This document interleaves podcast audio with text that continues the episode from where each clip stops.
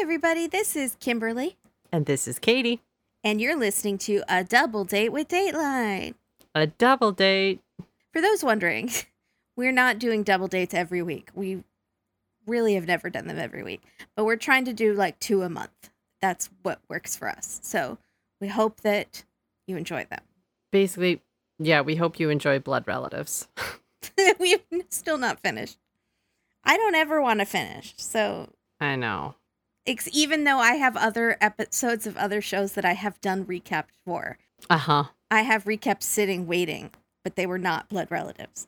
So Well, we have to save Chad first. okay. Speaking of, I have a new theory from Stephanie on Instagram.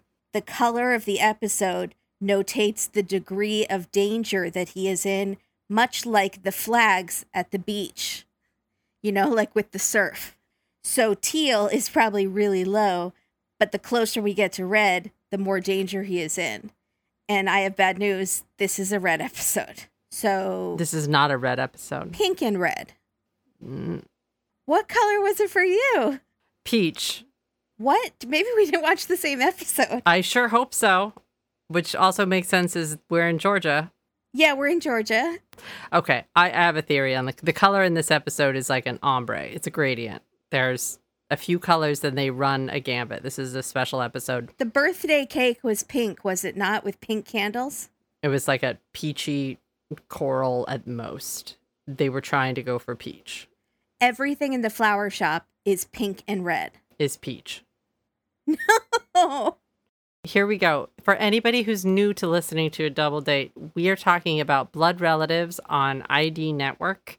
And Kimberly has a theory about Chad the intern. I- It's hard to describe. I don't subscribe to that theory. It's a it's a lot like the owl theory with Michael Peterson, except that we both subscribe to. filled with symbols. There is a creature of the episode, there is a color of the episode, and there are running themes throughout. And Kimberly strongly believes that all of these things are connected on a red string wall, and it means that Chad, the intern who was working on the series, has gone missing. Yeah, he's in danger somehow. He's being kept somewhere. I don't know. He's but he's still allowed to work on the show. But like he's handcuffed while he's working on the show. So he just puts in little things to tell us where he is, but we haven't figured it out yet. And I have not revealed what my master theory is yet of how it's all connected. I'm keeping my I'm keeping my cl- cards close to my Is that cuz you don't want the Chad's kidnappers to hear you? It's because I don't want to be judged. So let's let's start. We are in season two, episode thirteen of Blood Relatives. This is the devil went down to Georgia. The devil went down to Georgia. And that is the night the lights went out in Georgia. Aw, Dixie Carter. Can't beat it. Okay. We open on a flowering flower shop. Something like that. Flourishing. Flourishing. I wrote flowering in my notes, so we're off to a good start. We open on a flourishing flower shop and a quote, blossoming family. Hi, Brenda. Hi, Brenda. We see what you're doing.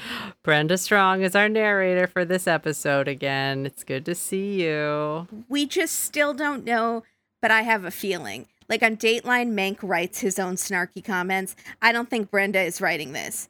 I would think that it's the writers writing this. We also have not decided if the chicken comes before the egg, how the what's happening here. If this the writing is fitting the scenery or the scenery is fitting the writing that's already happened.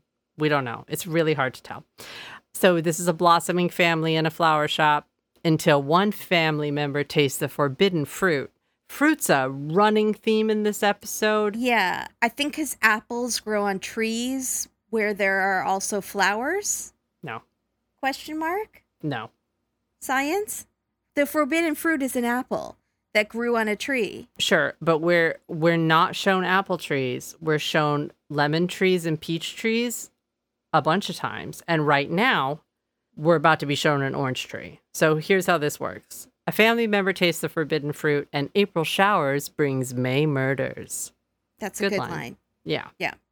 Maybe the writer doesn't know that the forbidden fruit was an apple. Maybe they think it was an orange. I think they're just using it as a euphemism for someone's about to veer off the path Yeah. of the good and moral. I mean, it would make sense to have a peach tree in Georgia. I don't know if they have, but you're saying we see orange trees as well. We see an orange tree right now because we are told that they are an hour north of the Florida state line. So, of course, there's an orange tree. The minute they say Florida, bam, oranges. But we are actually in Tifton, Georgia. One reporter, she calls that the town of Tifton is a modern day Mayberry. So, it's this really cute, quaint town where nothing bad ever happens, like every town in Blood Relatives, pretty much. None of these ever take place in like Baltimore, like a metropolitan, like Chicago. Which is funny because like there's another show on ID called Small Town Murders, which is that's it's exactly what it sounds. It's it, they must overlap because they yeah you're right. I've never thought about it. There's never a Las Vegas murder. No, not really. Not even LA. We have cities outside LA, little towns, but nothing LA, LA. We never even have like Phoenix. Right. I uh, yeah, we had Phoenix Did we have Phoenix last time. Yeah, he went to Phoenix. last just last time? The guy with the pig, two times ago. Oh yeah, you're right. He did. That's not where the murder took place, but you're right. He did live in Phoenix. But there was, yeah. So we do keep seeing flashes of imagery in these opening moments. Mainly what we're seeing is a knife. We see the knife like five or six times. So we do see this flash of knife imagery. So we we are going to assume that someone in this beautiful little town is going to get stabbed. We don't know who. Now we meet our creature or creatures. We we mostly see one, but at the beginning we see four really really bright green caterpillars that look like asparagus.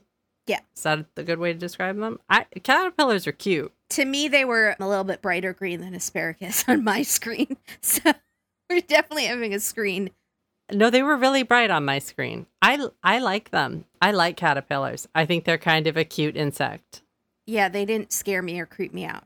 No, Surprisingly, they have so many legs, and I don't like spiders. they're a friendly insect. I I would like to believe that they're they're friend, not foe. So Now, I can't tell if those four are the ones we're seeing in the rest of the episode because the rest of the episode we're just usually seeing one at a time. one at a time. So, has one of those been plucked out by the casting director to be the star, or is it a Mary Kate and Ashley situation where they are swapping them in and out when they get tired, cranky, have to be schooled by the onset teacher, etc.?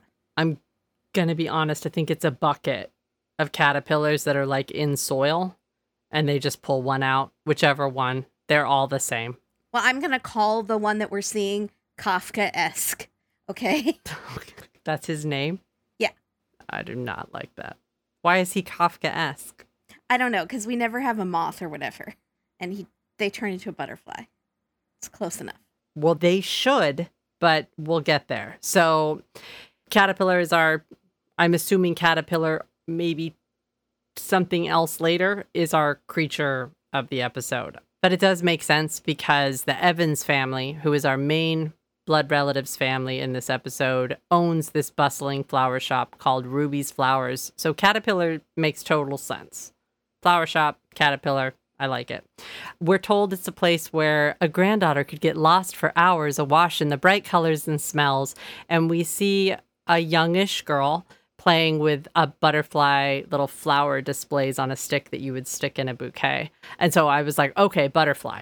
Immediately we get butterfly imagery right after the caterpillars. We're going to get butterflies and caterpillars straight down the line. Oh, and I've got a really excited cat outside. What? Somebody's howling. in the A hallway. cat? Yeah, cat. Possibly too.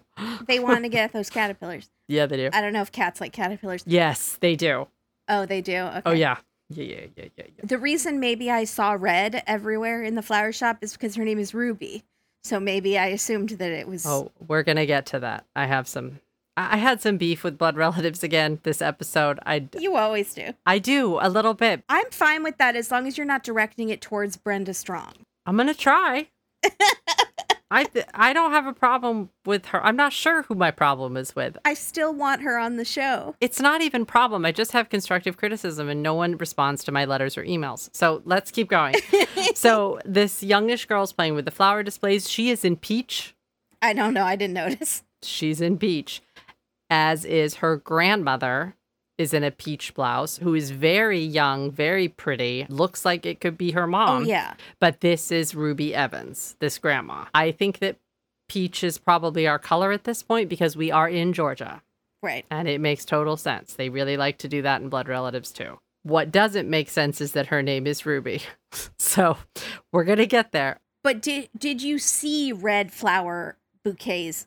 I, oh, yeah.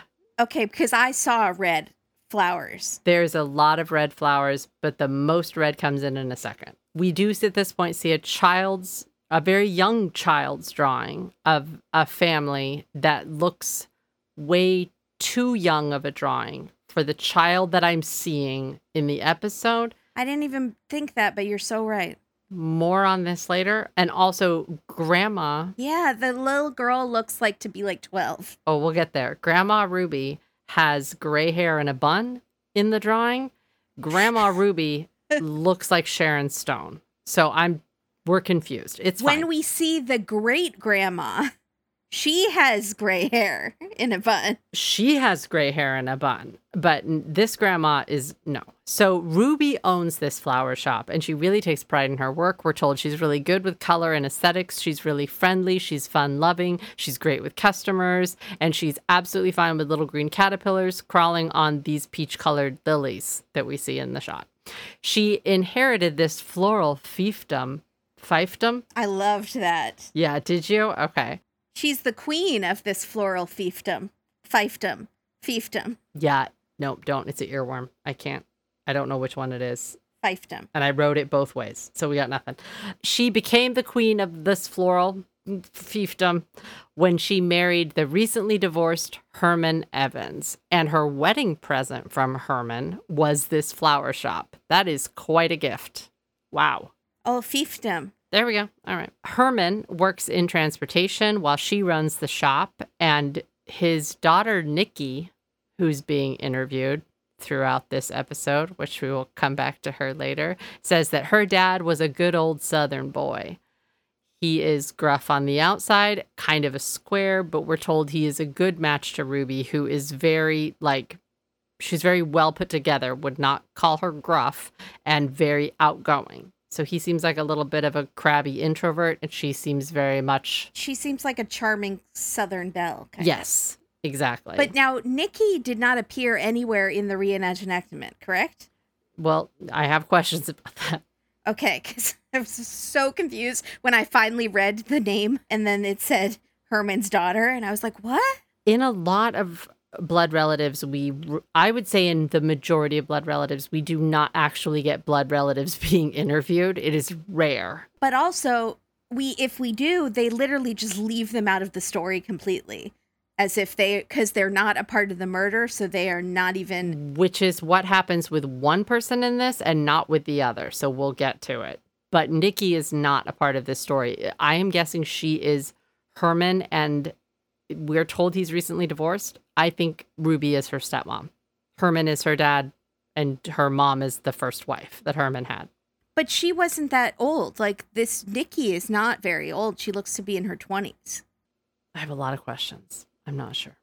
Unsure. I need a timeline ID. We did. We really did. So they are a really good match. He gives her the flower shop for a wedding present, gruff on the outside. He gives her this little card, little flower card that says, I love you. And so we are supposed to believe that he is a softie. We'll see. I didn't fall for it. Yeah, I didn't fall for it. He's also a Butterfingers. That scene was it was the tiniest little card that said "I love you," and she acted like he gave her a diamond ring. We see this a lot. She was almost crying. like he wrote on a card for free that he got from the shop, "I love you," and she's like, "Oh my god." That's how gruff. That like that's all it took. uh, th- this is an ongoing theme that I'm adding to my board. This is the third time that a man has bought his wife a shop. We had the yogurt shop, and then we had the one where the mom was sleeping with the nephew, and I feel like that was a chocolate shop or maybe a candy shop, Bakery. bakery, Bakery. And now a flower shop. That's three times. We should also be specific that it is all the same shop because we've seen this storefront Yeah. three times. So he's also kind of like along with being gruff, he's a Butterfingers because he picks up three of these sort of large glass vases at once, as you do, and drops one. But now we get to meet Theo. Enter stepson Theo to sweep up the mess. Theo is Ruby's son from a previous relationship, They look the same age, kind of. mom and son. Theo is what we're told a fickle heartthrob. Yeah, was he a heartthrob? I'm looking at you because I don't. Is he hunky? Is he a hunk? Hunkish? No. Okay, all right. He looked like many a nerd at my temple growing up, You cannot say that. which is somebody's type for sure, but I would never call him a hunky heartthrob. You're not wrong. So he's a hunk who has very high standards when finding a mate. And Ruby, of course, as any doting mother of her firstborn would, thinks that no woman is good enough for her precious baby. And Theo was truly the apple of Ruby's eye and the flower in her lapel. Oh, an apple. The apple of Ruby's eye and the flower in her lapel. We can all do it, Brenda Strong. Did you just say that? I just did it, Brenda Strong. That wasn't from the show? I think the apple might have been, but the flower in the lapel is me. I'm just letting her know that we can all do this. That's so rude. I'm coming for her job. You should be saying it to the writers. They should want to hire you. I think my anger might be more focused in that I'm in jealousy. She has your dream job. It's a voiceover job and puns. Where I get where she gets to make puns constantly about true crime. This is why you're we I'm this has been a therapy session and you have just therapized yourself. Furious. Okay. Good job. I need ID to respond to my demo tapes. Okay. We get at this point we get another close up of the butterfly display, so we know that this is going to be a transformative episode. Brenda. And Theo's world gets turned that was me. And Theo's world gets turned upside down even though he's a fickle heartthrob, when a quote, voluptuous cherry blossom named Sunday moves to Tifton. She's not voluptuous. Sutton, well, She's very thin. Okay. Is she? All right. But Sunday is in cherry red.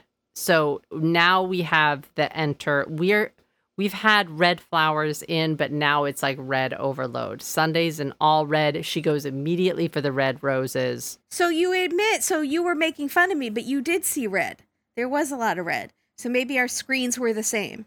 No, no, no. I did see red, but I see red in specific parts that I think are a little symbolic in this. Okay. Now, did you think her name was Sunday, like with a Y or with an E at the end? With a Y. Oh, see, I automatically thought it was like a hot fudge sundae. Maybe because I'm hungry. Strange. I did not think of that. I honestly thought it was Sunday. Like, I I really did. It didn't even occur to me until I googled it after I watched the episode. Oh, you don't watch with the. Oh, I watch with the. I don't watch with the subtitles on. Oh, I watch it with the subtitles. Okay, there we go. So I was like, that's why she's so sexy. Her name is Sunday. And all the guys are like, mmm, hot fudge Sunday. Instead, they're like, mmm, Sunday, let's go to church and watch football. No, I automatically started singing the Happy Days song. But anyways, Sundays are voluptuous cherry blossom, and they, her and Theo, start dating when she moved into town, and within a few years, bada bing, bada boom, they're married, they have a baby, and we find out that Isabella, this child that's been running around the store, this childlike human running around the store, She's 12 or 13. Yeah. Elementary school. That is the only information we're given on her age, which led me to believe that she was six or seven. Unfortunately, the actress playing Isabella is a tween. She's 16. She's getting her driver's license. She's voting in the upcoming primaries. I'm just going to keep raising her age. so she is really confusing age wise to me. Did you, how old do you think that child is? Just looking at her, like legitimately, how old do you think she is? 12. Yeah, minimum 12. Strong 12. And that she is drawing delayed, if that was her drawing. She's not in elementary school. She there is she's not a sixth grader. No, she's in junior high. Yeah, okay. She might be a freshman in high school. She might be starting.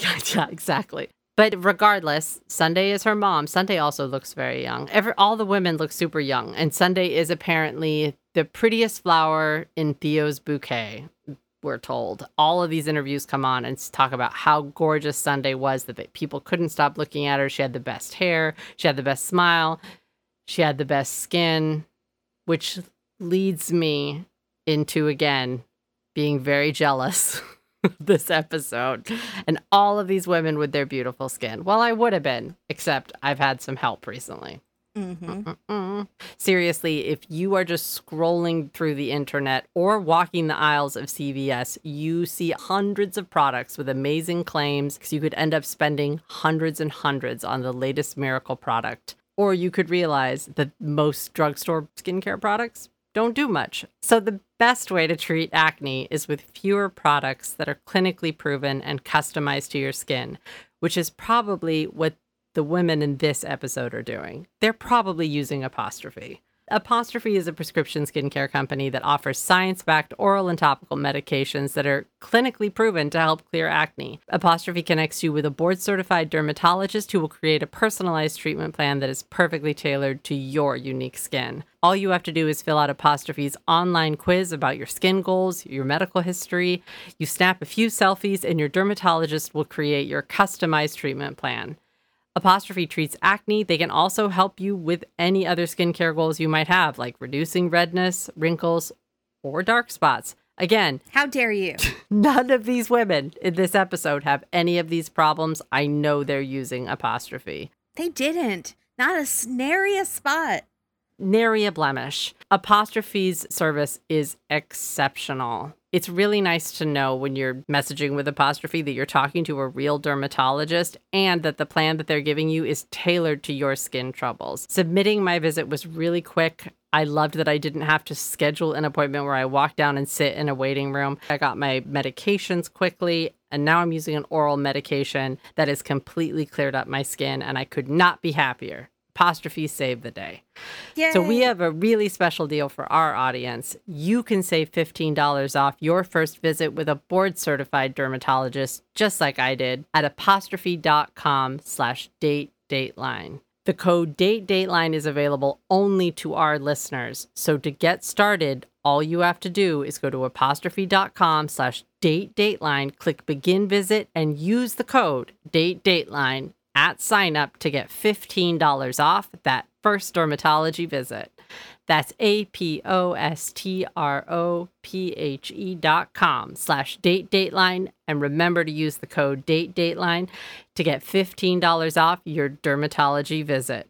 Because at Apostrophe, they are nipping acne in the bud. Good job. Thank you, Apostrophe. Okay.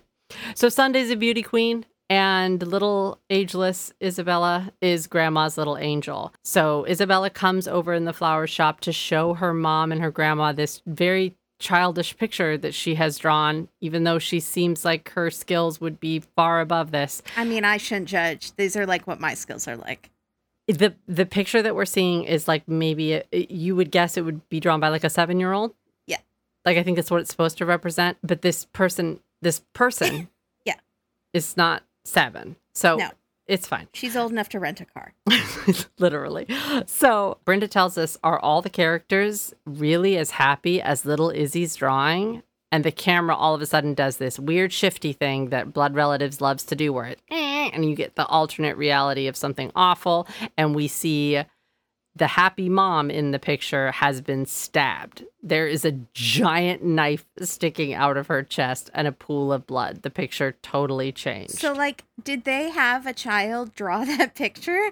Because that's a not a good thing to put in a child's head. Or did an adult try to draw that picture like a child would draw it? I sort of think they're fun. I like those kind of drawings. That's Uh, how I draw. I can make a mint. You could make a you could make a lot of t-shirts. Send me some sketches. I'll see what I can do. So we get a close up at this point of another toy butterfly, and so I'm convinced that we are going to see a progression through this episode. Boy, how wrong I was. No. Moving on. Now it's a lazy Sunday, and we are at Grandma and Grandpa's house. We're at Ruby and Herman's, where we're told Isabella loves to play by their shimmering pool. It's a gorgeous backyard. It's like honestly stunning. So this 13 year old girl is has been made up by the style department to try to look younger by putting a flower wreath on her head. and then they tell her to skip. It's a lot of skipping, swinging of legs. I and a lot, not a lot of full body shots to try to shrink her down. The problem is, it's her face. It's her the bones in her face and the length of her arms tell me that this is not a seven year old. So is she just related to someone and they wanted to give her the job? Like she's I think it's Theo's daughter in actual real life. the actor that plays Theo? Yes, if you could go into IMDb and see if they have the same last name, I would not be surprised because they looked very similar Yeah, I can see to that. me. Okay. Also, I need to go back. I don't think Theo is ugly. He's just a normal looking dude. And usually the heartthrobs, in quote, on this show look like soap opera actors with their shirts off. And have their shirts off in 30 seconds. Right. this guy just looks like a normal guy. But then they also say, like, there are whispers around town that his standards are too high, which now that I'm thinking about it, is that shade? Like, are they saying because he's not like a heartthrob that he's setting his standards too high? No, no. I think he is. No, he is actually supposed to be a heartthrob. That's legitimate. So then why the whispers around town? That's hilarious because that's what people in the South will gossip about anything, I guess. Well, he's they make him sound like a woman. No, they make him sound like a womanizer. That he's like he. They said he had many girlfriends. But the whispers were like, I think his standards are too high. I totally didn't hear the whispers thing. Oh, brother. Yeah, you're right. Okay. Okay. Anyways, our Izzy with the flower wreath is skipping around, and her and grandma are in light pink in this scene. So it's like pink and peach. Don't know. So there are no fights in the Evans family. The Evans family is living the high life, except the only fighting that happens is Herman and Theo, who have weekly sparring sessions in their crisp white gis outside. Okay, let me explain something. This is so not important to the plot at all, looking back. I am so sorry, and I'm only bringing it up because they are in, because Oliver does this kind of fighting, those gis are a mess. The white gi is, these are like stark white. Like they've never fought a day in their life. They just started this hobby. Brand new. Also, Herman is apparently a black belt because he has a black belt around his waist. So, question mark, we're never told that he's a black belt, but interesting note. But again, looking back, I don't know why they put this in even. Just so they could have the Brenda line, the only fighting going on. Blah, blah, blah. Because this is not important to the plot. Also, how the thing uh, can I explain to you how much those gis are? Oh, probably, oh, yeah. The budget for these shows is not more than $500 for wardrobe. So, they spent half Well, they must use a communal wardrobe with other ID shows, I bet. Okay, so maybe someone else had crisp white Yeah. gis. All right. I did think about it though. Or a rental house. Yeah, maybe. Regardless, life is good, and the Evanses are happier than pigs in mud, Brenda tells us. And I said, Don't you dare. Don't. Don't you dare, Brenda Strong. If someone steps on a pig right now, if someone wheels out a pig, if that little Don't you do it. little slash bigger girl comes out holding a baby piglet, I can't handle it. No. No, there's no pigs. However, a couch is being delivered out of nowhere. Why wasn't there a pig though? Why have that line and then not have a pig if in the last episode you're gonna have the pig because you have the line? Is it a rental and they don't own that pig I anymore? think there was supposed to be a pig, and I think that the handler got stuck in traffic. It's LA. I think that there was supposed to be a piglet, a real pig. a little piglet. I think that little girl was supposed to be playing with a piglet. But if ID already owns that fake pig that we've seen now twice, wouldn't this be a perfect opportunity to see it thrice? It's overkill. This show doesn't know the meaning. That's true. I was surprised they used that turn of phrase. I'm shocked. I didn't even hear it. But our couch is being delivered. And Brenda says, however, even though they're super, super happy, we know that this is blood relatives and they're not. One family member is planning to upgrade more than just furniture. And it turns out that Theo, in his bright white gi, has been taking mysterious calls and taking off for days at a time. So we all know what that means. And Sunday is scowling at him from across the yard with her arms crossed, staring at him on the phone, laughing with somebody else on the other line. And she almost steps on a caterpillar friend before she goes back inside. I wrote, I guess Sunday couldn't satisfy his sweet tooth because I thought her name was spelled with. It is so good if it was spelled differently. It's still clever. You still get points. I'm giving you I'm giving you high marks. Also, the strangest thing that happens in that scene and in another scene is that there's no dialogue in the scene. It's people doing the mouthing, and we hear Brenda, but we hear the cell phone ring. So that we're getting no audio from the scene. They're literally mouthing in silence, and Brenda's doing the voiceover, but we hear the phone ring from the scene. I didn't notice. What's that? They're breaking all sorts of walls. It's blood relatives. They make their own rules. They make their own rules, break them, make them again. It's, you know, they're breaking the mold. So Theo's secret doesn't stay a secret for very long. It's approximately 30 seconds. It stays a secret. And the next time that Theo is going to go on one of these long trips, Sunday follows him all the way down to Florida, which remember is an hour away, as we're told at the beginning. We see that her worst fear is confirmed. Theo is having an affair with her best friend, Danielle. Wait, that girl was her best friend? Yeah, I missed that completely. I wrote best friend. Maybe it was just her friend, Wow. but it's her, yeah, it's her friend. It was Sunday's friend first. So, well, what Kimberly's talking about, and I'll say it now, is that we are getting an interview with this blonde woman who talks a little bit about the family. And turns out that the friend that he's having an affair with, we actually are getting an interview with during the episode, which is Yeah. Wild. And she's not defending herself at all. kind of she is i she doesn't come off looking too bad i was worried i was like oh oh well we know you didn't do whatever crime happened because you're here but interesting Oh, we had know. one episode where someone who took part in the crime was on the show. we did long time ago didn't we Yeah, that was shocking. yes i remember the the daughters and the mom right yeah mm. hmm The daughter's friend. Yeah. Oof, that was bad. So Sunday is watching Theo and Danielle canoodling on a bench, and she's sort of watching them from behind a shrub.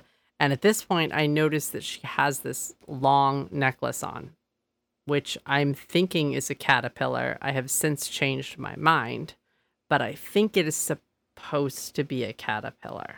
Interesting. It's not. Oh. I mean, it is peas in a pod, but it does have a familiar shape like a caterpillar. Like that sort of like don't don't don't don't the balls. Um but it is a pea in a pod. Ah. Yeah. Anyways, it's supposed to be a caterpillar and I said I'm hoping that her necklace will change throughout and it will become a butterfly. Oh, that would be so clever. It would.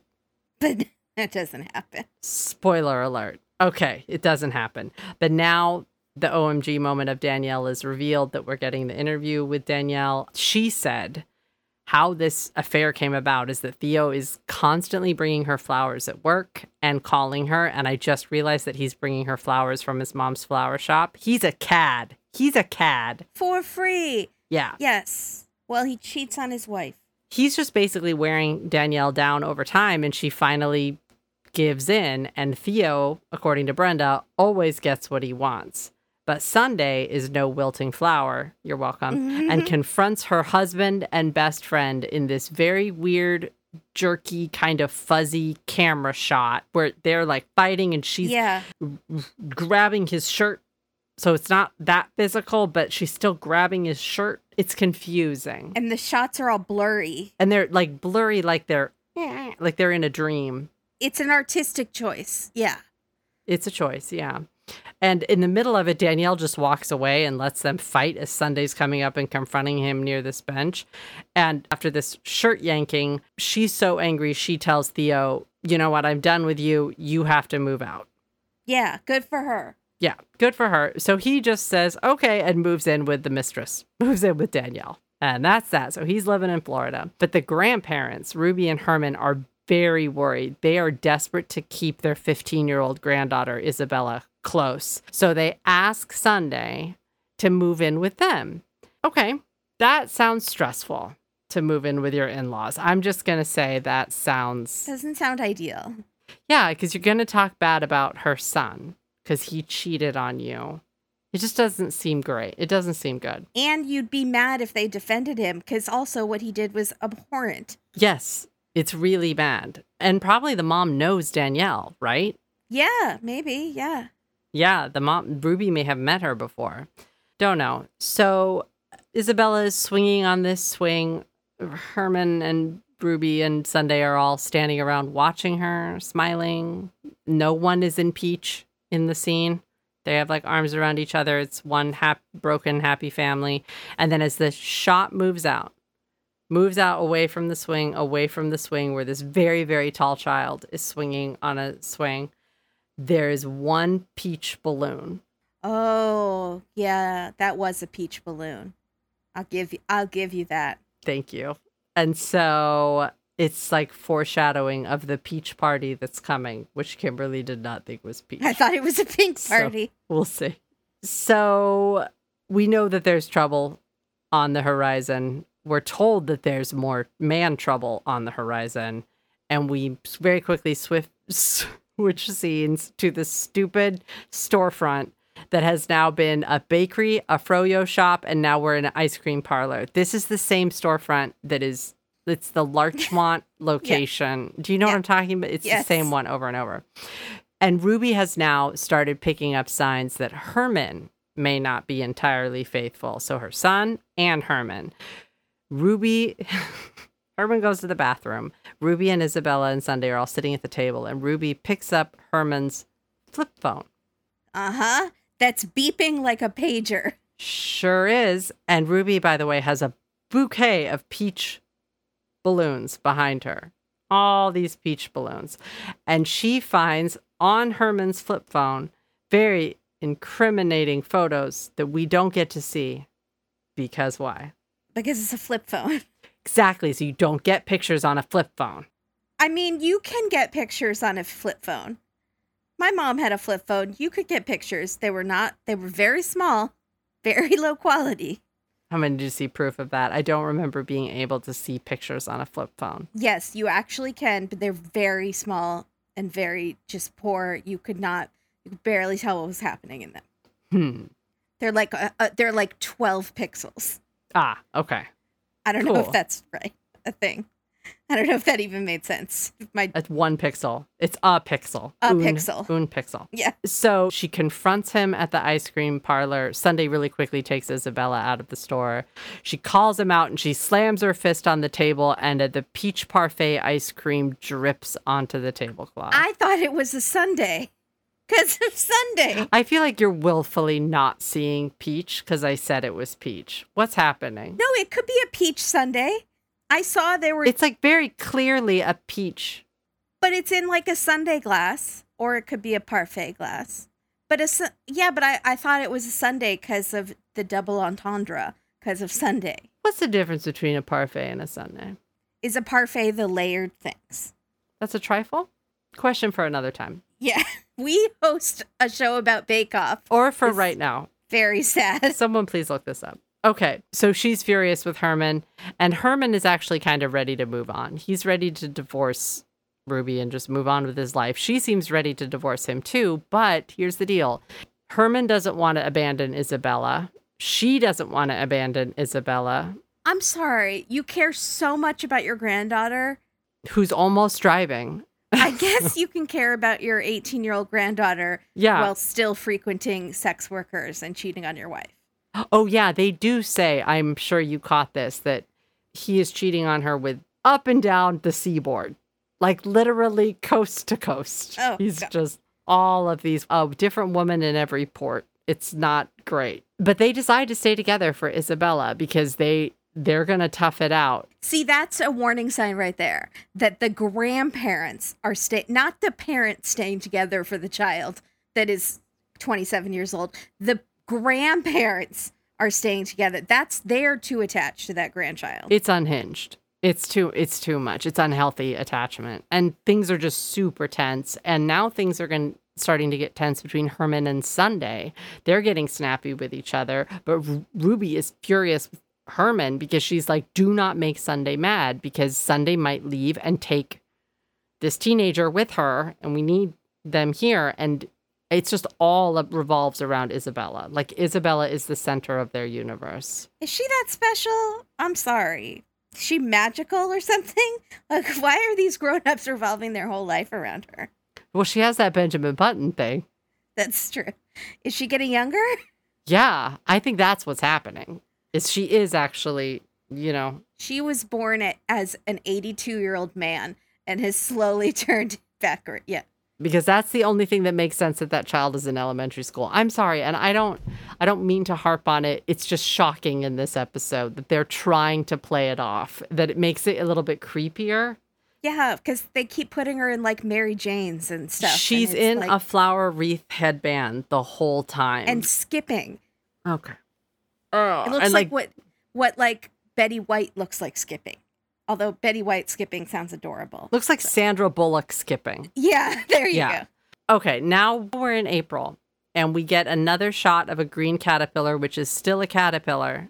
So I don't understand time passing or anatomy at this point. I'm not sure why that caterpillar is still a caterpillar and we're in April. The caterpillar has whatever the opposite of Benjamin Button is, where you go, you just stay young forever, forever young.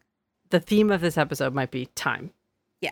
Time to move on from blood relatives. Okay. So it's Herman's no, never. it's Herman's birthday, and Ruby decides to throw a party at Herman's mom's house, which is decorated with a million peach balloons to match the peach throw pillows on the couch and the peach writing on the cake. Is it pe- is is it not peach? No, it just to me the candles especially looked really pink. Because I was even thinking, is Herman's favorite color pink? This is strange. Oh, we might have like an eye thing. Okay, so we've got color just Disparities. color disparity, but it's very colorful. Let's put it that way. And it's shades of peach, coral, pink, just what Herman, the gruff, good old Southern boy, would want for his birthday party. This, um, No, we don't want to gender assign color. yes, I, I do for this episode because Herman is described very specifically to us. And I just don't think his favorite color is peach. I I, just either. I just don't. I just don't see it. He's in green most of the time. He's not even trying to do the color thing in this episode. So this celebration sounds honestly awful because they have decided to invite Theo and Sunday together to the celebration. Theo, who's now living with the friend Danielle. But Ruby thinks it's a step in the right direction to some sort of family reconciliation. So as they are blowing out the candles of this pinkish peach cake. For some reason, Isabella isn't around the table blowing out candles. She's playing outside, even though it's cake.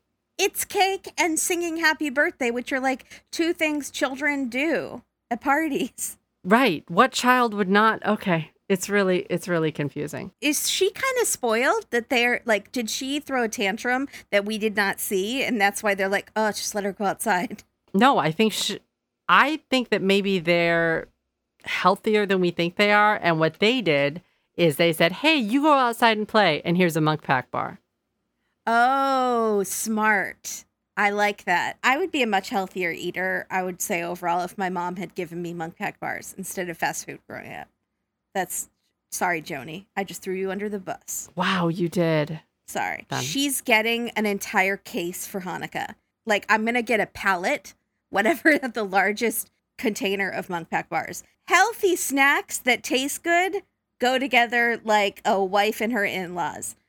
But Munk Pack makes keto nut and seed bars that contain one gram of sugar or less, two to three grams of net carbs, and they're only 150 calories, but they're also delicious. They're great for anyone following a keto lifestyle or anyone who's just trying to not eat hot fudge sundaes at every meal or not imagine Sunday so much that you imagine a woman whose name is Sunday like the day is actually Sunday like Sundays. It's all about reasonable goals, guys. Yeah, I love these Munk Pack bars. Like I said, Joni loves them. They come in delicious flavors like sea salt, dark chocolate, caramel sea salt, and peanut butter dark chocolate, which is my favorite. I love the crunchy texture, but unlike other bars that know that I'm talking about them right now, and you guys know which ones I'm talking about too, that break your teeth and shatter into a million pieces and crumbs everywhere, these don't do that. And you know what I'm talking about, right? Everyone knows which which bars I'm talking about. I know exactly what you're talking about. And I just say, if someone hands me one, I say, no, thank you. it's too messy and hurts your teeth. No. Enjoy Munk Pack Keto Nut and Seed Bars as a quick breakfast, running errands, or after a workout. I'm still not sure how to pronounce that word. Wa- Warkut? Warkut? War-. Warkut. Warkut? In addition to being keto friendly, the bars are also gluten free, plant based, and non GMO with no soy, trans fat, sugar, alcohols, or artificial colors. So try it for yourself and you'll see we have a special deal for our listeners. Get 20% off your first purchase of any Munk Pack product by visiting munkpack.com and entering our code DATEDATELINE at checkout. And Munk Pack is so confident in their product, it's backed with a 100% satisfaction guarantee. So if you don't like it for any reason, they'll exchange the product or refund your money, whichever you prefer. To get started, go to munkpack.com. That's M U N K P A C K.com and select any product, then enter code date dateline at checkout to save 20% off your purchase. Munk Pack, delicious, nutritious food you can count on. Get your Munk Pack on. Munk Pack keto nut and seed. Doot doot doot doot doot doot. Thank you, Munk Pack. Thank you, Munk Pack. Okay, back to this incredibly awkward celebration, birthday celebration for Herman. Here's the deal. This fa- family reconciliation dinner does not go as planned because somebody doesn't show up Sunday. Sunday. and uh, why would she? Why would you even expect her to? They're all like shocked that she's not there. well, her daughter's there. Yeah, but so is he. Yeah, it's it's confusing. At least do it in a public place. And poor gra- great grandma's there. She doesn't even get a line. She's sort of wandering around like at one point she's sort of conducting a happy birthday song, but it's not clear what she's doing. And I'm also I mean, is she living there alone? I have questions about her. Right, we have questions. Where's Grandpa? Did she kill Grandpa and bury him in the backyard? I'm nervous about her. So also she apparently seems to live in the same house that the other family lives in and they thought we wouldn't notice that the living room was the same, but that's fine. Uh, They just this hers had peach cushions. It, it looked very similar, is what I'm trying to say. So, anyways, it's not just that Sunday doesn't show up to the celebration dinner. Sunday doesn't show up for a few days. She's missing in action. Herman and Ruby become worried and they finally call the sheriff because there's no way that this mother would just leave her daughter, no matter how old she is. She's about to take the SATs. They need to. she had a tutor in place. She paid a lot of money. So they open a missing persons investigation, and Ruby tells the detective that Sunday actually has a little bit of a past. We ha- we're told that she had some quote rough friends in her old party days, and maybe so they mean the blonde? maybe she is hanging out with some of them again now that her and Theo have broken up. So the detectives head on down to Tallahassee to talk to some perfectly normal soccer moms who have not seen their friend in many years. Yeah, and they were not rough looking characters. They, one of them's in a cashmere sweater, so it's it's fine. That's okay. They just want to know if they, hey, have you ladies seen Sunday out here wandering the streets partying? We're we're looking for her. No one's seen her in a really a really long time. So the Evans family themselves are starting to look like the main suspects in this case. Especially when in our next shot, it looks like Theo is literally about to squeeze one of our little caterpillars. I don't know what he's doing, but he's examining one on a bush and his fingers go in in a pincher motion. And I was like, don't you do it, heartthrob. Keep your mitts off that little pillar. I was upset. I'm a leave Kafka esque alone. Leave him alone? Is that what you meant? I think that's what you meant. That's right. So the cops go talk to Theo at Danielle's house. And he, by the way, Danielle's house is stunning. She lives in like a converted barn with a beautiful garden. That's beside the point.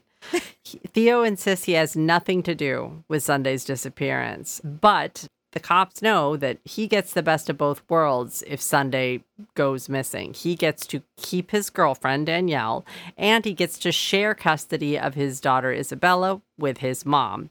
Not sure how that works. I guess Danielle doesn't get to be a stepmom. It's just, it's going to be Ruby and Theo.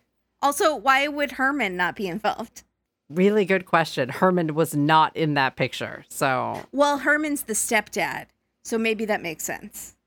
Oh, for Theo. Yeah, he is. That's true. Hmm. But regardless, Theo has an alibi. He was lying in bed next to Danielle when Sunday went missing. But do we trust Danielle's word?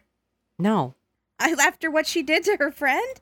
I don't know. The weird thing is Danielle seems pretty trustworthy when we're getting her our interview with her. I don't feel like she's lying. She's not stuttering or being weird. No, I guess. So this is going nowhere. Nobody's Theo says he didn't do anything. The family's not going to give anything up. They are pretending like they have no idea where she is. So the cops are lucky enough to get a break in the case and the music picks up all of a sudden and we get this like kind of more energetic i never noticed the music in blood relatives but it changed at this point and i was like oh oh and we get some footage of the cops going to see a neighbor and the neighbor tells the evans tells the cops that the evans were burning a couch out in some vacant lot that's adjacent to the property on the day that sunday disappeared burning couch. Their brand new fancy couch that was delivered. I don't know if it was the new couch or the old couch, but they they were burning it. And then Brenda says, Was it just a simple case of remodeling?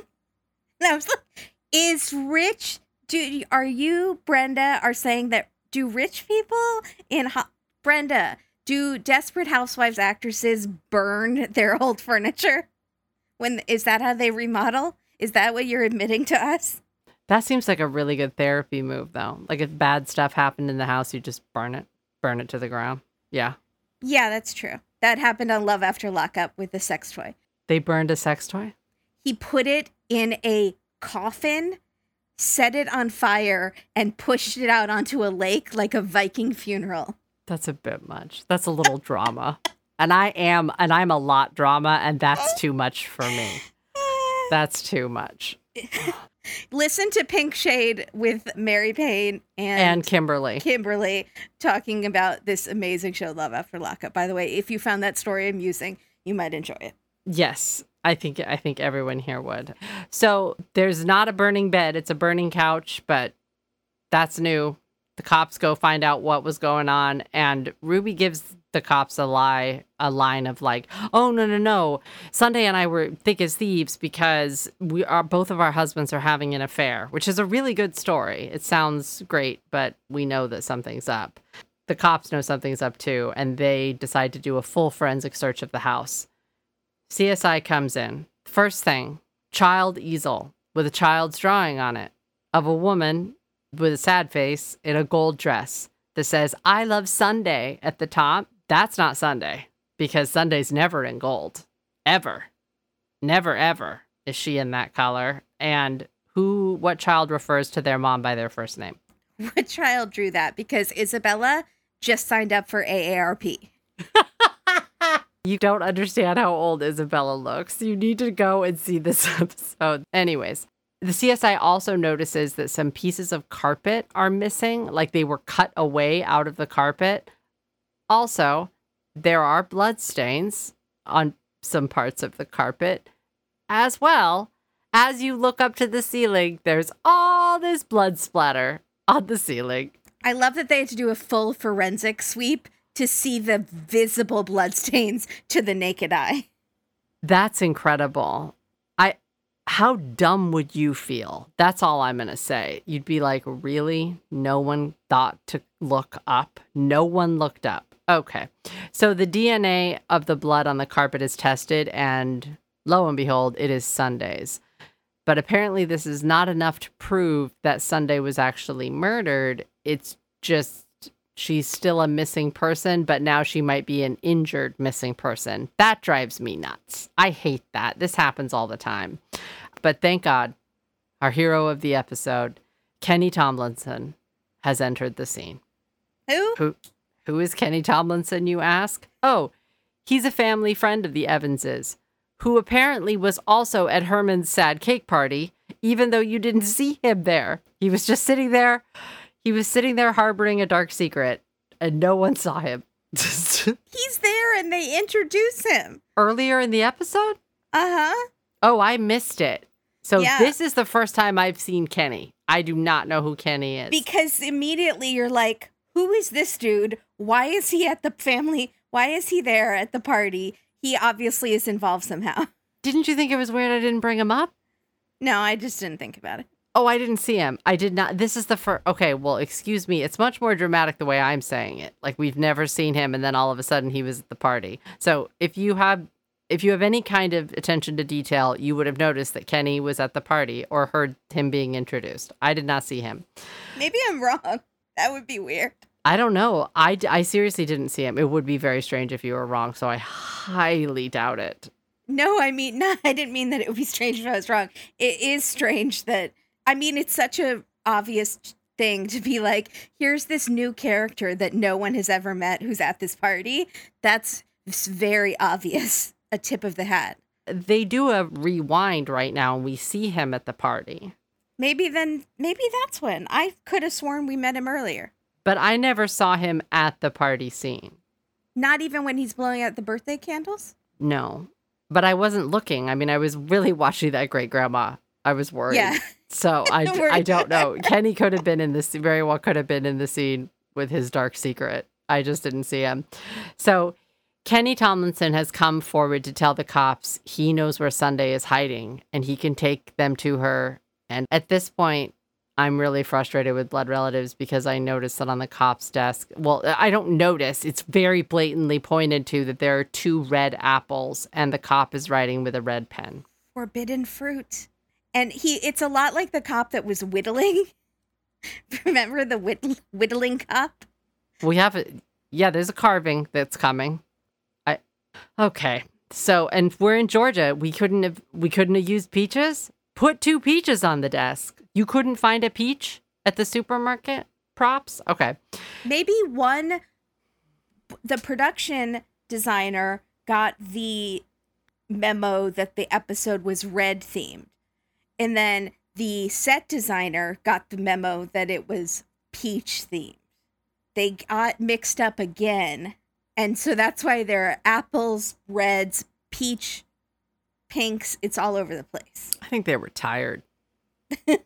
I think they've been doing like five of these in a row. This is episode 13 of this season. I think they were like, we got it. This is the this is the finale. They, yeah, they're done. They used what they had. They had some peach, some pink, some coral, some red. They just threw it all in, and this is the devil the went down to store Georgia. was out of peaches, so they used apples. Forget about it. Yeah. So Kenny Tomlinson takes the cops to the middle of nowhere under Brenda tells us a canopy of Georgia pines, and there is a body that has been pretty beat up by animals and elements. It's kind of out in the open but a caterpillar is there and a pea pod slash caterpillar necklace is there. So we know what's happening. It never turned into a butterfly. This would have been the time for that to happen. Right. She's passed over. Yes, this would have been the time. And I'm a little, I'm not going to say that I'm frustrated, but when I said that I was upset with the episode, this was, I'm not upset. I'm disappointed. You're just disappointed this would have been a pretty easy symbol, but that's fine. So the autopsy reveals that Sunday was shot in the back of her head, as well as there are like lacerations around her neck from a wire, and she was stabbed through the heart. So, three things. It's complete overkill. It's a really, really angry murder. It's upsetting. I feel really bad for her. She doesn't, she didn't deserve this. No one deserves it, but this is awful. So, they pull the bullet from the back of Sunday's head, and it is from a 22 caliber gun. And what do you know? Who owns a 22 caliber pistol? Herman. Not Theo. Herman. Grandpa. And what do you know? Ruby had actually reported Herman's gun stolen a month before Sunday disappeared. A month before. That means whatever was happening was possibly being planned for a month. That's wild. So when she took Sunday in, she was basically planning it the whole time. Oh, it's bad. Okay. So Kenny Tomlinson is offered a plea deal in front of this little caterpillar who's hanging out in the police station if he can tell the cops who helped him hide this body in the Georgia pines. He and he writes down the name very dramatically. Herman Evans on a little tiny piece of paper and does a squiggle underneath it, like a flourish. That was interesting choice. Did you see it? I like that. I like that a lot. Kenny Tomlinson, like he's not a fancy man. you know, he does like things to be pretty. So Kenny tells the story of what happened. And he said it all began on the day of Herman's birthday. Herman had asked Kenny after they did this cake ceremony to help him move some boxes at their house. So he drives Kenny back to the Evans's house and they walk in the back room to get these boxes. But guess what? There's a body there. Sunday's body is in the in the house. Kenny doesn't know what to do. He's kind of scared for his own life. He doesn't really think he can't like run out the door. So he helps Herman roll Sunday's body up in a rug. They take her out to the wilderness, and Kenny at this point says he really wants to bury her like a normal murderer. But Herman says, nah, the critters will get her. Critters will get her. I'm paraphrasing what Herman said. Yeah, it's horrible. So the cops haul in Herman. He cracks pretty quick and admits that he did the crime. And the two apples that had been sitting on the cop's desk, one of them, uh, do they each have an apple? oh, I only noticed the one guy had the apple. So the one cop has the apple and he's tossing it when we're getting like the Kenny walkthrough of what happened. He's he's like rolling it. And then at this point when Herman's in there, he starts to slice it with a knife. Yeah, Poor taste? it's not great. Yeah, I think Still better than the whittling. yeah, it's but it's not amazing. And also we do get a close up of him popping a slice into his mouth. I don't Extreme close up of his mouth with the apple going into. I don't feel great about that. I don't know that I don't like extreme close up of mouths. So that He's yeah. eating the forbidden fruit. I don't know what that means though.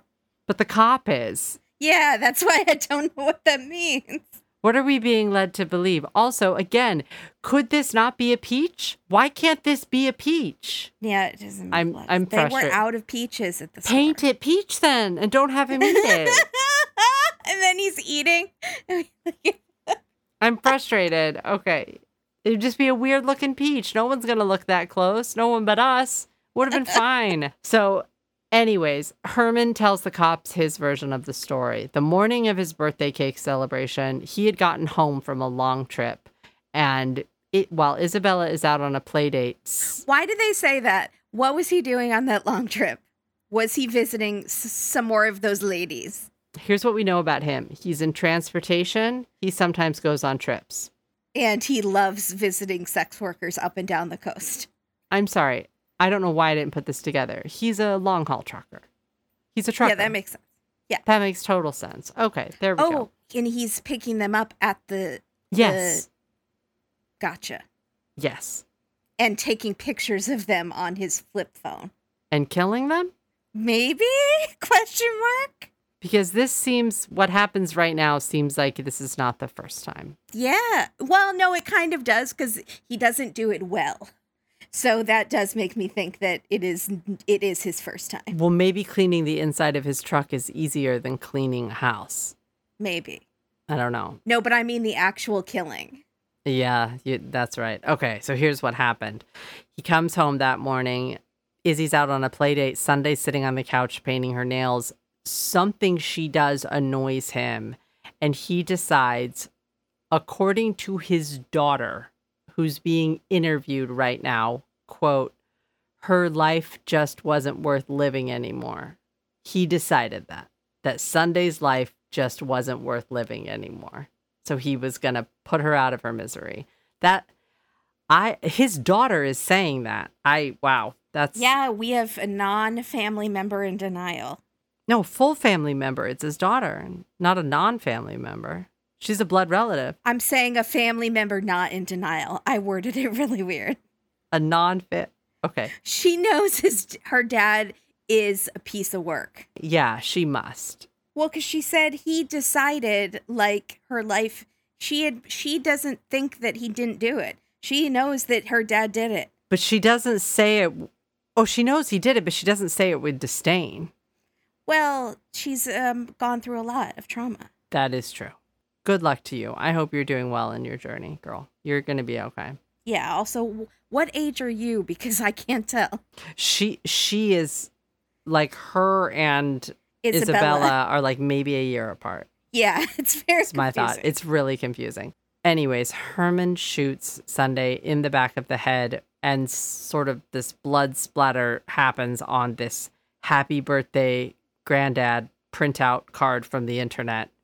and there's it's this very poignant shot of him placing the bloody gun right on top of the birthday card. Yeah, blood relatives love stuff like that. They love important family memorabilia to be splattered on. Yeah, like when we had the Wizard of Oz episode. So it's this very poetic shot. But here's the deal the gunshot to the back of the head does not kill Sunday. She was actually just kind of confused. And this is pretty horrible. I'm going to go kind of quick. She doesn't, she basically doesn't die. He takes her back into that back room and tries to strangle her. She still doesn't die, so he stabs her.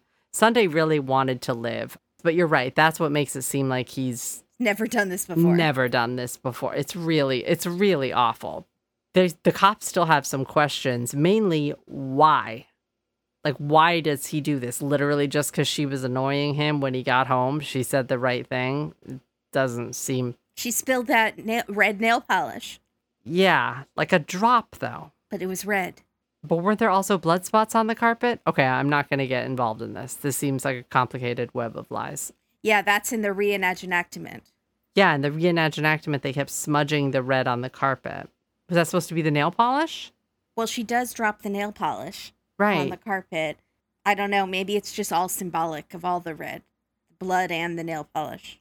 Yeah, because we're in, there's no peach at this point. None. We're in apples and red everywhere. So his motivation for actually killing her was the evil mastermind of the entire plan is actually Ruby. Ruby wanted Sunday gone. She found out that Sunday was making plans to move back to Tallahassee to start partying again. I don't know. Going back to Tallahassee, and she was going to take Isabella with her, and that just was not going to happen. So, in our reenactment, she appears out of nowhere while he's all bloody and has just committed this crime, and she holds open this black trash bag, and he drops in all the murder weapons, and she's sort of like kind of smiling. It's kind of it's creepy. So Herman had apparently killed Sunday just to keep the peace with his wife. He disposed of the weapons. He burned the couch where he shot her. He just completely forgot to look up to the dang ceiling. That's wow. Ruby admits to the police that she did convince Herman to do it, and she did it all for Isabella. That is so effed up. You're doing it all for Isabella by taking away Isabella's mom. Well, th- that's why at this point I was so worried about who she was. I was like, so Isabella now has to go live with her cheater dad, Right. With Theo, the fickle heartthrob, Right. who right. maybe squishes caterpillars. This is not good. But no, because now Theo gets arrested. The cops go and arrest Theo because Ruby had not only convinced Herman to do this, Herman was her second choice. She originally wanted Theo to kill Sunday and she had approached him with this plan and he just said, "No, I'm I'm not going to do that." So he's arrested then for knowing about it but not doing anything to stop it. He didn't actually participate. Does that seem right? I have not heard of that. I didn't think them they people usually got charged with that. We've had a few datelines where someone has known. We we have had a few datelines. That's not how does that make you an accomplice? Because he was charged with being an accomplice. Right. Maybe he gave he said no but gave suggestions. Or said make dad do it. I think there's definitely more to this story, and probably if we looked up the case, this is something they changed for this Yeah. show. But, anyways, Herman pleads guilty and is given life in prison and a new face.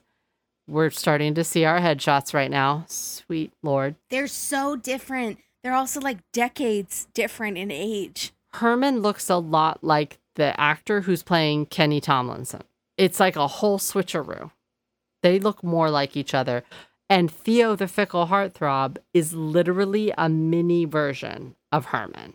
It looks like you just took like an age software and just aged it back a little bit. Not a heartthrob, not a hunk. Wasn't one of them they're both bald. Okay. One of them, I think, has a ring of fire, and the other one's bald. Okay. It's cr- it's crazy. Herman, who committed the murder, gets life.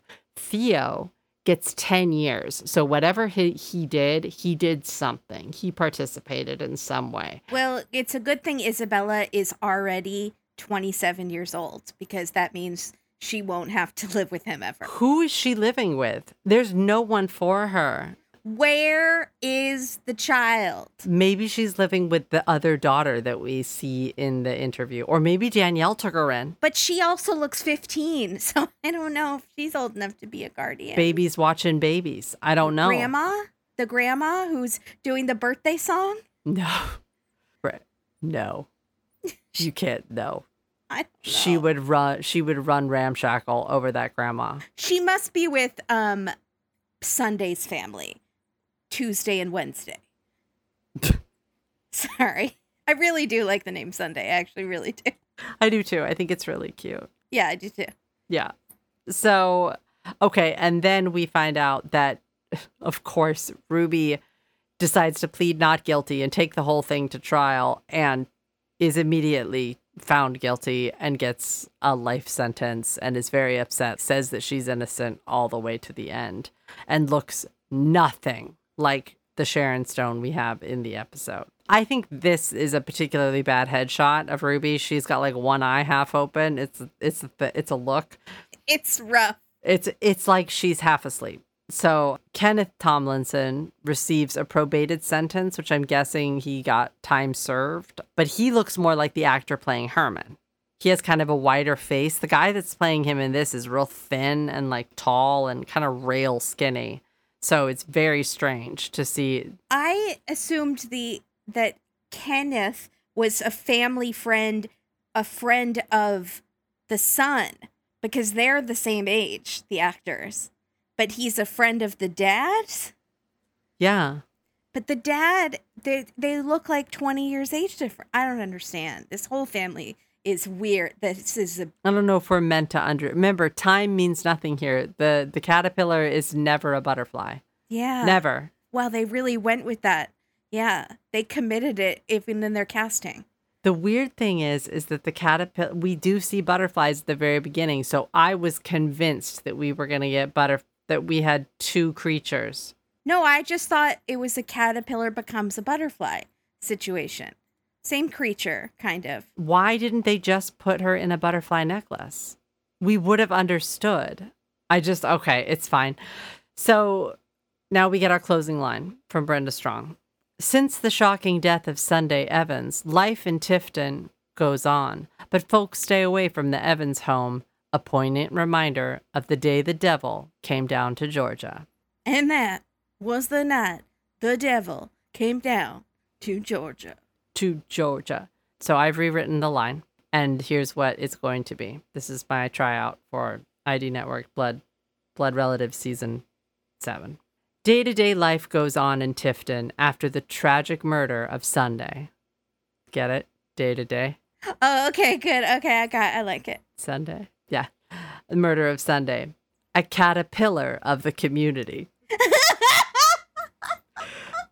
who never got to spread her wings and fly. You just need a flower metaphor and it's pricked by the wrong thorn. Because they do say about the mom, her steel magnolia had cracked. Something. They get the flower in there. They did say the steel magnolia had cracked when she's in there getting like her police interview. Oh yeah, and also Ruby's in red at the end. Finally, Ruby in red. Thank you. Yeah, I give this one a three out of ten. I liked it because at the time of the birthday party, I did not know who was going to be murdered. oh, the picture didn't give it away. The knife in the you thought that was a red herring? There's always red herring. You see everyone with blood on them in those weird visions that that never pan out. So I was like, I thought it was going to be Herman. I thought Ruby was going to kill Herman Okay. because he was cheating on her. Mm. I just find it so shocking that grandparents would kill the the mom to get the grandchild, even though it happens in like 95% of blood relatives, I feel like. No, it doesn't. We don't have we don't have that many children ones. Do we? There's another one I'm thinking of where the they killed the mom to get the grandchildren. And there's a dateline like that too, actually. They killed the dad to get the child. I, I think it's like that something's wrong though. That child is filling a void because that I don't understand. That seems like an unnatural connection, right? Yes. Oh, for sure. It's too much. That's that's not normal. This isn't your child. You have to let her parents unless something and that was something actually poignant that the daughter said was that everybody was trying to do what was best for Izzy. Everybody and everybody thought the other person was doing it badly. Yeah. That's a dangerous recipe. Yeah. That's really, really bad. I would like a stronger creature next time, a stronger color. It was weak sauce. Well, I would like a color that we could decide on. Yeah, I would like a color that's clear, a clear color. This was just, it's like it, it was. It was the hodgepodge at the end of the season. They threw everything at it and then gave us caterpillars. Yeah. But no butterflies. Yeah. No, but butterflies at the beginning. But then they went away. They flew away. and then gave us forbidden fruit for some reason, but no other Adam and Eve references. Like, no, do you know what I'm saying? Like, what? Right. Well, we, yeah.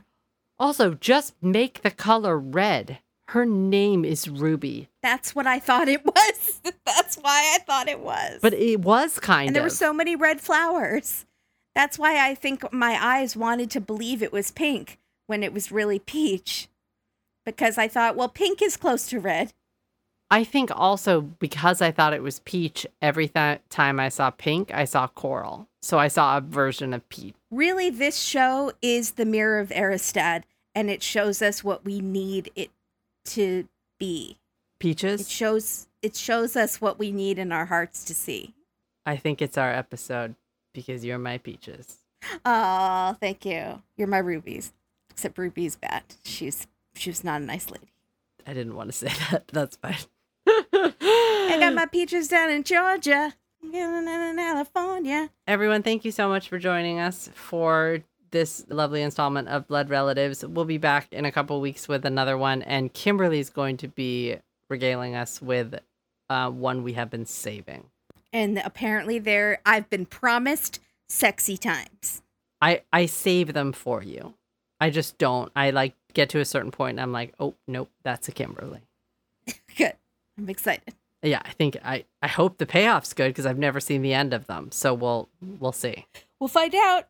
We'll, we'll see. It's a g- uh, that's what we love about blood relatives. It's never the same. You never know what you're gonna get. Always unpredictable. Thanks everybody. Bye, everybody. Be your own butterfly. That's good.